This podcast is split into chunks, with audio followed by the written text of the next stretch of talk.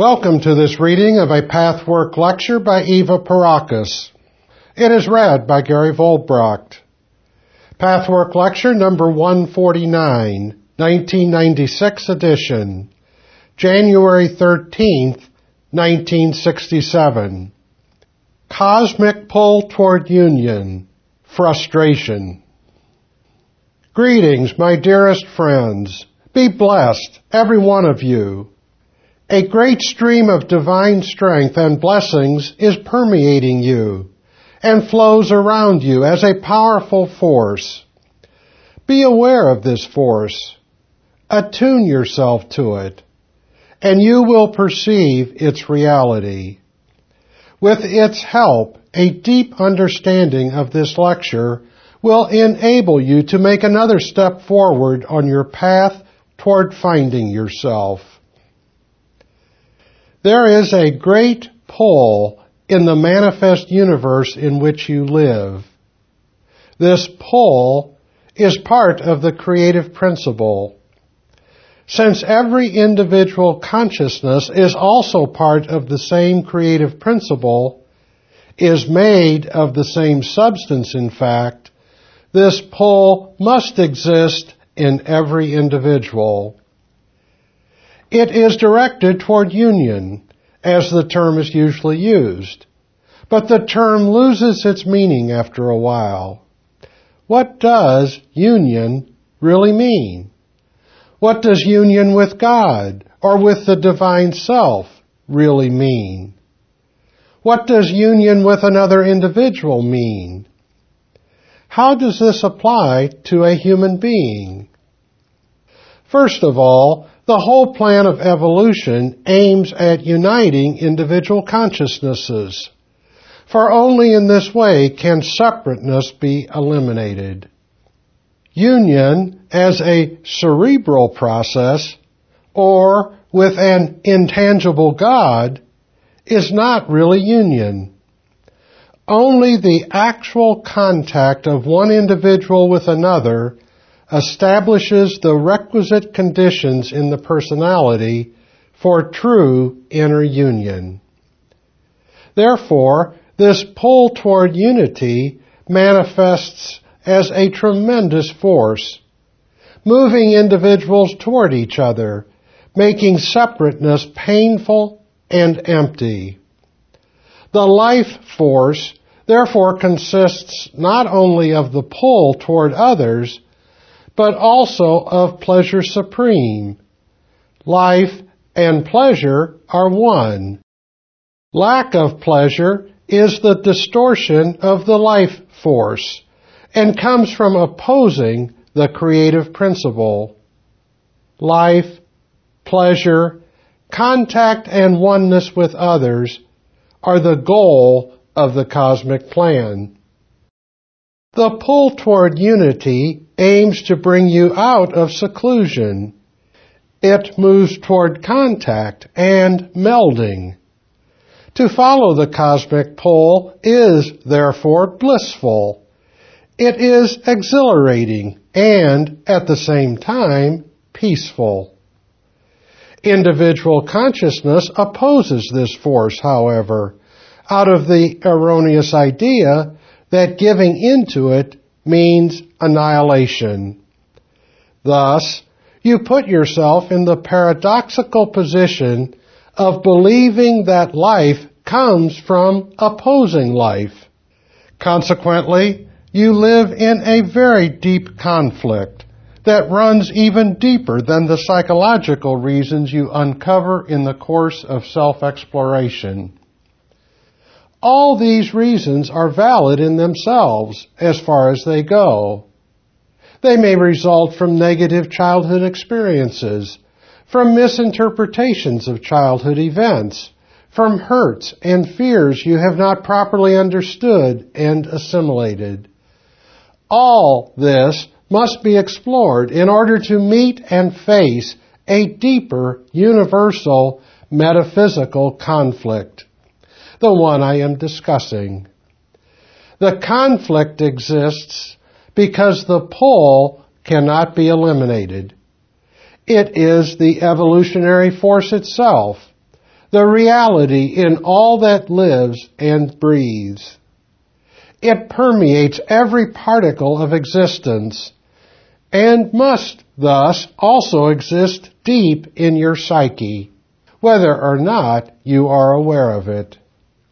The conflict arises from fear of and opposition to this pull. The personality bucks the natural flow to the degree that, consciously or unconsciously, you equate the life force with annihilation, you struggle against life itself. This is the most profound reason for your misconceptions, false fears, and guilts, negativity, and destructiveness. Deep within, you know that you distrust the greatest spiritual force, and thus life itself. The distrust creates a deep guilt that often manifests on the surface as unjustified guilt you cannot give up. The conflict also manifests as a fear of your deepest instincts, so that you cannot ever relax and be unguarded about yourself. Since you are part of the life you distrust, you must also distrust your own innermost self. This is why people insist on dividing body and spirit, and why the dualistic concept is perpetuated from generation to generation. You seem to find your salvation in this very division, because through it you can justify your rejection of the life principle as it manifests within you. You thus stamp that which you fear as wrong and bad, while claiming that the denial of your very nature is right and good. You justify this irrational attitude by pointing to the most distorted manifestations of the life principle, of the pleasure current, as though they were proof of its badness. Thus people have preached through the centuries that the body is sinful, while the spirit is supposed to be the opposite of the body and therefore good.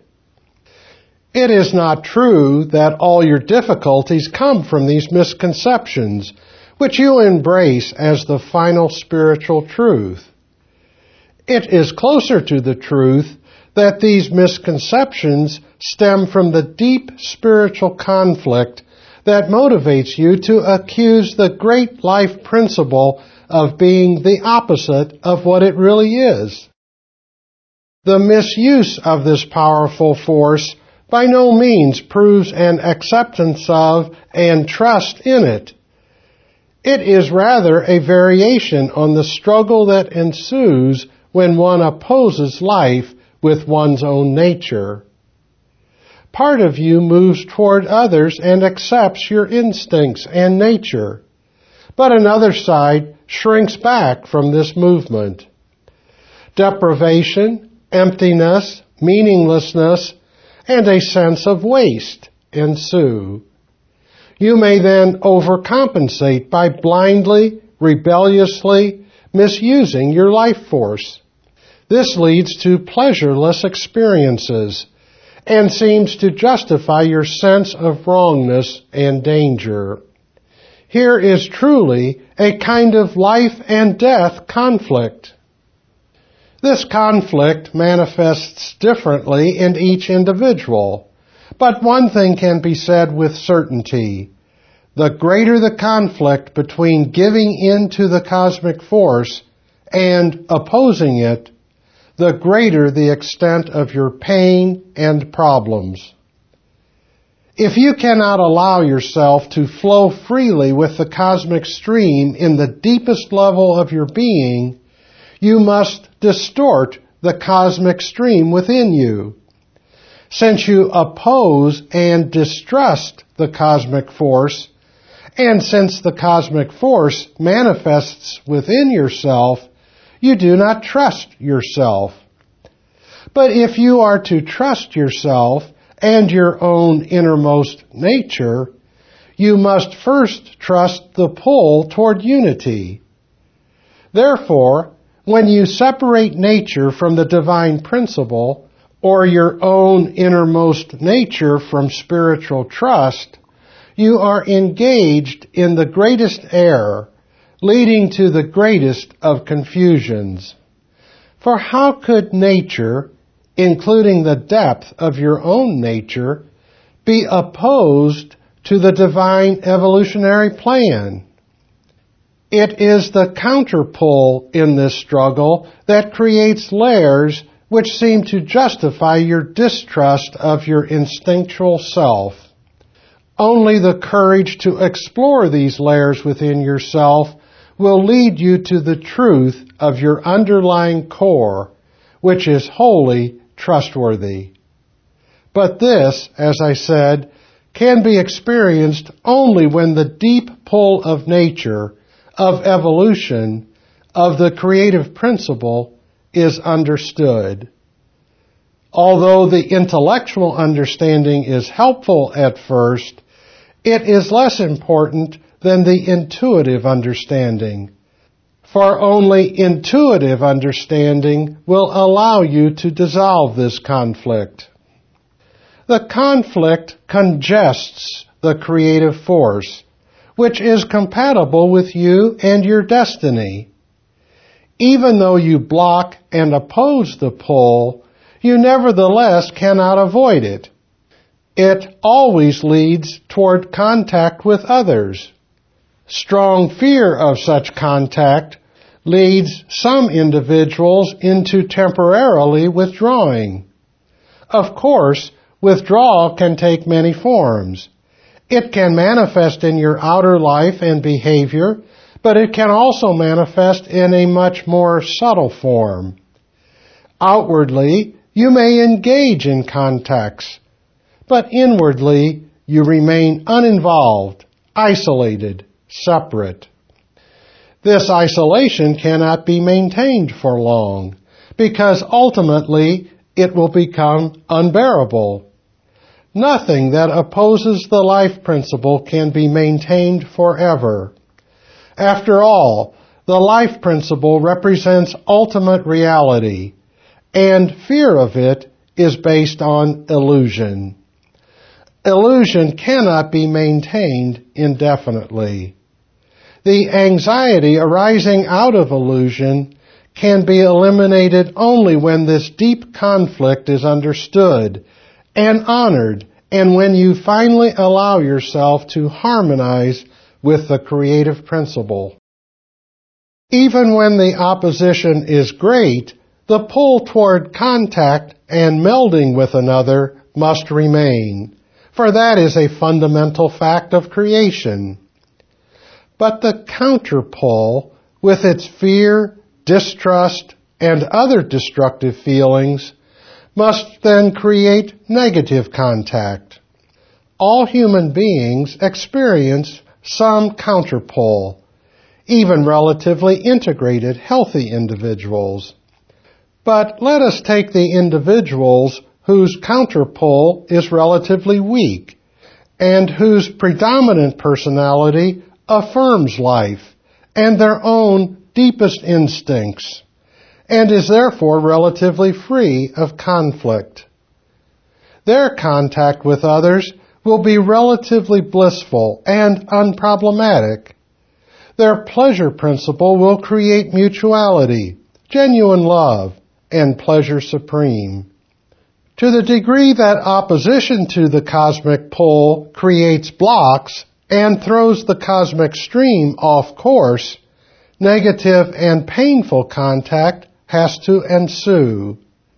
The pleasure principle will be attached to a negative situation, born out of childhood experiences. This makes fulfillment impossible because the experience of pleasure is always threatened by the attached negativity. The individual thus becomes a helpless straw between the two poles and is driven into painful contact. Thus, the pull toward contact and the fear of it which manifests as a pull away from it, are both present. The latter engenders two fundamental defensive reactions, either the desire to hurt or the sense of being hurt, which are inevitable byproducts of the contact. Since the pleasure principle always remains an element in the life stream, it then necessarily attaches itself to the distorted form of contact. The pleasure embodied in the greatest force in human life cannot be eliminated. But where this force is distorted, the pleasure becomes negative. Since contact appears to hurt, pleasure manifests either in hurting or in being hurt to a greater or lesser degree. The connection between hurt and pleasure engenders a vicious circle. The more painfully the pleasure principle of the cosmic pull manifests, the greater the fear, the guilt, the shame, the anxiety, and the tension. Opposition grows, conflict increases, and the vicious circle continues. The evolutionary problem for every single conscious being is therefore to deeply comprehend and experience this vicious circle without misjudging the negative connection between contact, pain, and the pleasure principle. You must look beyond it by committing to search with an open attitude for your deepest nature. Do not mistake the negative emotions you first encounter for the ultimate reality of your instinctual life. The layer of destructiveness, blind selfishness, dishonesty, as well as the shameful attachments of the pleasure principle to negative situations, is not your deepest nature. It is merely a demonstration, a result of this specific conflict, my friends. I cannot emphasize this strongly enough. For when you distrust your innermost nature, you distrust the whole spiritual universe. One cannot exist without the other. A point comes on the path toward liberation when the problem must be tackled from both ends. Only when you have the courage and honesty to face what you do not like in yourself can you discover that the very energy and substance of these attitudes is essentially constructive and trustworthy. This realization can convert them. Consequently, life's processes will become trustworthy and need no longer be opposed. Conversely, when you consider the possibility that the entire creative process is trustworthy, you will develop the courage and honesty to transcend the blocks that deform creative energy and divine substance and reconvert them into creativity.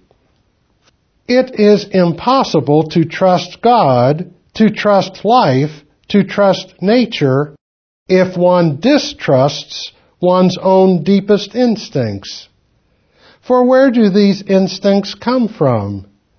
These instincts cannot be crushed, neither can they be denied, uprooted, or forcefully supplanted by foreign elements that seem more palatable to the fearful soul. The only way out is to understand that the innermost instincts are good if they are not interfered with. They are part of the most divine power and not in the least hostile to spiritual growth. This is one of the most tragic errors of humanity because nothing delays the evolutionary plan as much as this misconception held by well-meaning and otherwise quite enlightened individuals. These instincts will prove themselves as bearers of light when They are not misjudged, denied, and split off from their divine origin in an artificial duality that presupposes they are evil and regards them as the opposites of divine life or spiritual life. So you can come into your own only when you understand this and consequently cease to fear and fight against yourself, your instincts, your body, your nature, and against nature as such. This is the great struggle of humanity. And once it is generally understood by all spiritual leaders, individual struggle will be helped considerably. Not knowing this, continuing the blind involvement of the struggle makes you incapable of relinquishing your separateness. You thus bar yourself from completing your spiritual destiny. You prevent yourself from making peace with your innermost physical and emotional instincts. The peace between body and soul is an inevitable product of self-realization. It is erroneous to believe that the body can simply be left aside in the great venture of integration. When the body is shed before integration has taken place, the integration remains incomplete. This conflict is so deep and universal that often the most enlightened, evolved, and otherwise unprejudiced individuals become uneasy when they meet it in themselves even if they do not conform to small-minded and life-denying views, the deep inner anxiety stemming from this conflict induces them to blind themselves to what goes on within. Whenever your courage falters in facing the conflict as it manifests nakedly deep in the recesses of the self, you remain isolated to some extent you remain involved in painful negativity and split within yourself until your further evolution brings you to the point where you no longer fear the great stream of which you are a part and which is part of you, leading you toward others and dissolving the wall of separateness and defense. You will then find that not only do you not lose your individuality, but Quite the contrary, you expand and become more yourself. Now, I would like to discuss a feature of the human personality that seems relatively insignificant, merely psychological. Yet it has a deep meaning and connection with the pull toward union, which I will point out later. The feature I want to talk about is frustration. Like all human attitudes, frustration can easily be distorted into two opposites, both equally destructive. Everyone knows that the inability to tolerate frustration constitutes a severe personality disturbance and impairs one's character. When frustration is not handled properly, it inflicts pain on the self and on others. The traits that impede coping with frustration are greed, self-centeredness, blindness, and fear. The person who believes himself enlightened without really being so falsely postulates resignation, martyrdom, and abstinence in order to avoid revealing the negative traits. He thinks that in this way he can learn the great important attitude of inner relaxation. It is by no means true that the only alternatives are intense insistence, rigid demands, or renunciation of happiness and fulfillment. Both extremes are equally erroneous, leading to very similar results and stemming from the same underlying problem. The wrong attitude about frustration is harmful for obvious reasons. It impairs relationships, self-respect, and inner peace. I shall now discuss frustration as it relates to the pleasure principle. The infant, striving for its pleasure, is in its blindness incapable of tolerating frustration because it ignores future possibilities. When the psyche fails to mature, the same attitude continues, and an apparent contradiction ensues. The less one can endure frustration, the less one experiences the pleasure.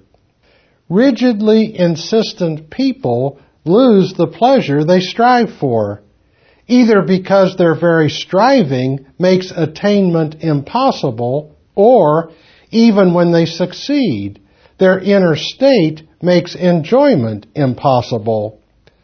Such people cannot win. For real pleasure to be felt, a relaxed inner state is necessary. A flexible inner climate must prevail, producing a life-affirming, positive, inclusive attitude. The person who, inwardly or outwardly, rebels against postponed gratification is angry, exclusive, negative, tense, and stubborn. All these traits defeat the life principle and the pleasure stream. It is human error to assume that what you want is more important and pleasure producing than your state of mind. When you misunderstand the importance of tolerating frustration, distorted responses such as martyrdom, abstinence, and resignation are adopted in a so-called spiritual guise and render pleasure impossible. Instead, feelings of hopelessness and waste set in. Since pleasure is a byproduct of the cosmic stream, it cannot possibly be considered unimportant. But the other distorted response to frustration, insistence and rigidity with a do or die attitude, are equally erroneous. Only when individuals learn to let go, to allow the self to postpone having its own way right now without renouncing fulfillment, then and only then is the necessary climate established to let the cosmic flow stream forth. In other words, everyone has to seek the inner experience of letting go and relaxing. This does not mean relinquishing forever, but relaxing into pleasure through the power of gentle letting go. My words will sound obscure or even contradictory if you have never experienced this feeling. But those of you who have occasionally had an inkling of it will grasp the power of what I am saying and will use this information consciously and deliberately. Such a gentle letting go applies to anything on all levels of existence. It may apply to any little or big wish, any fulfillment you desire. If you feel inwardly tense and are unwilling to relax into an attitude of wise, positive reasonableness and humility without ceasing to seek complete fulfillment, you separate yourself from feeling good. But often the temptation to remain in the tense state is great, for anger and self-pity offer a substitute gratification the ego must make its most constructive inner effort to let go of this. A tiny point of effort is often all you need. The rest follows by itself, and the ego is carried by the inner forces activated in the process. Once the tension is abandoned, pleasure follows. The flexibility of relaxing into what is, even if what is at the moment is not what you want, must ultimately bring you what you want. First, by giving you a good feeling about yourself and by putting you in harmony with the cosmic movement within your psyche. Later, the thing you want will also come. It must come, as a matter of course, according to the law of cause and effect. This climate is essential to establish the inner knowledge that all fulfillment is potentially yours and can actually be yours through your knowing this. But only when you know this in an atmosphere of letting go, of relaxation, can your wishes materialize. When you are in a state of, I must have it, they cannot materialize. The tension itself is hostile to the necessary harmony that has the potential for fulfillment. These ideas are not easy to grasp when you first hear them. They will require not only study, but seeing how you yourself are inwardly tense about not getting your way. Or perhaps you have embraced the opposite extreme, resignation. It is simply the reverse of the same coin. When you see either or both of these attitudes fluctuating, then you can proceed to reach for the experience of letting go, relaxing into the pleasure of letting go. Little by little, you will remove the blocks that constrict you. The topic of frustration is directly linked with our first topic. When you block the stream of the creative principle, which brings you into the pleasure supreme of giving up separateness, you frustrate yourself on the most important level of life. If this were not so, you would not ever have to fear frustration, unfulfillment, or emptiness. Since you fear and block the fulfillment of the cosmic stream, you must inevitably experience the fear of non-fulfillment. Inability to tolerate frustration actually results from the fear of non-fulfillment. Fear of non-fulfillment exists in precise proportion to your resistance to fulfillment. These connections are immeasurably important. They apply to everything in your life, primarily to the great issue of cosmic union with another person, of trusting and following one's own deep instincts and consequently experiencing the highest state of bliss. They also apply to mental issues and to everyday accomplishments. The often experienced fear of failure results from fearing success. Success seems as vaguely dangerous as any other kind of happiness. Fear of the smaller happinesses is a minor manifestation of the fear of the major happiness.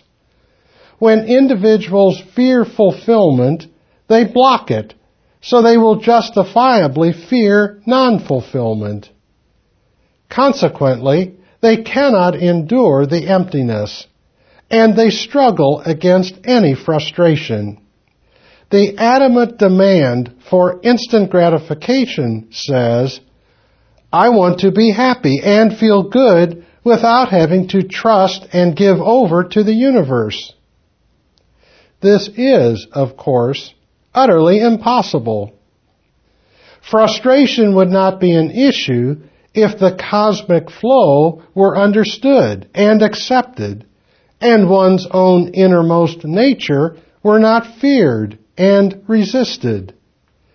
Try, my friends, to feel these things in your personal life and work with them. Now, are there any questions regarding this topic? Question. I don't quite understand. What is this inner pull you are talking about? Answer. It is a pull toward another individual, toward an expression of your instincts, toward an integration of the instincts with your conscious mind, your concepts, and your acceptance of life, of self, and of others. Question. You discussed the cosmic pull that becomes negative in the individual at a certain period of his development. Could you explain this further? Answer. When people oppose their cosmic pull and struggle against it, conflict arises. The cosmic pull always remains stronger than the counterpole, since it is a primary force while the struggle against it is secondary and superimposed. So you are still pulled toward contact. But your counterpull denies the primary force. So the negation combines with the original force and negative contact ensues. The actual contact taking place expresses the pull toward others the pain arising from it expresses the counterpole.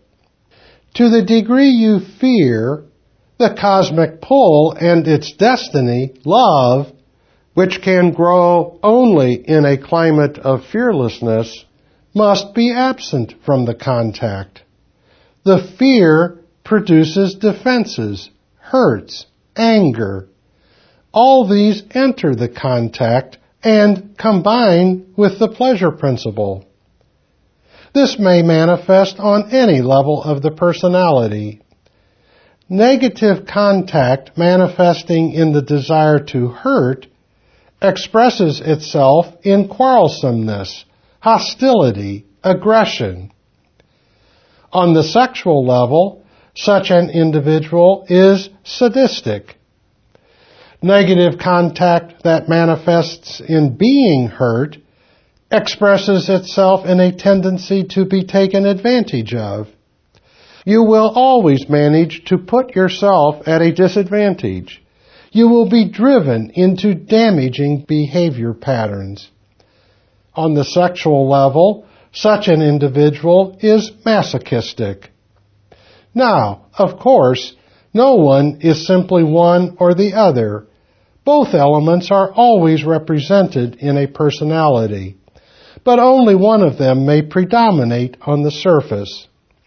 For example, just because you fear your cruelty, your need to derive pleasure from hurting others, you may reverse it and direct it against yourself. Since all this takes place on a blind, unconscious level, you do not know what you are doing. You do not know how you are driven. So you are unable to stop the destructive process. This lecture aims to help you understand that your psychological makeup has a much deeper origin than usually assumed. This deeper origin is the profound metaphysical conflict in all human beings.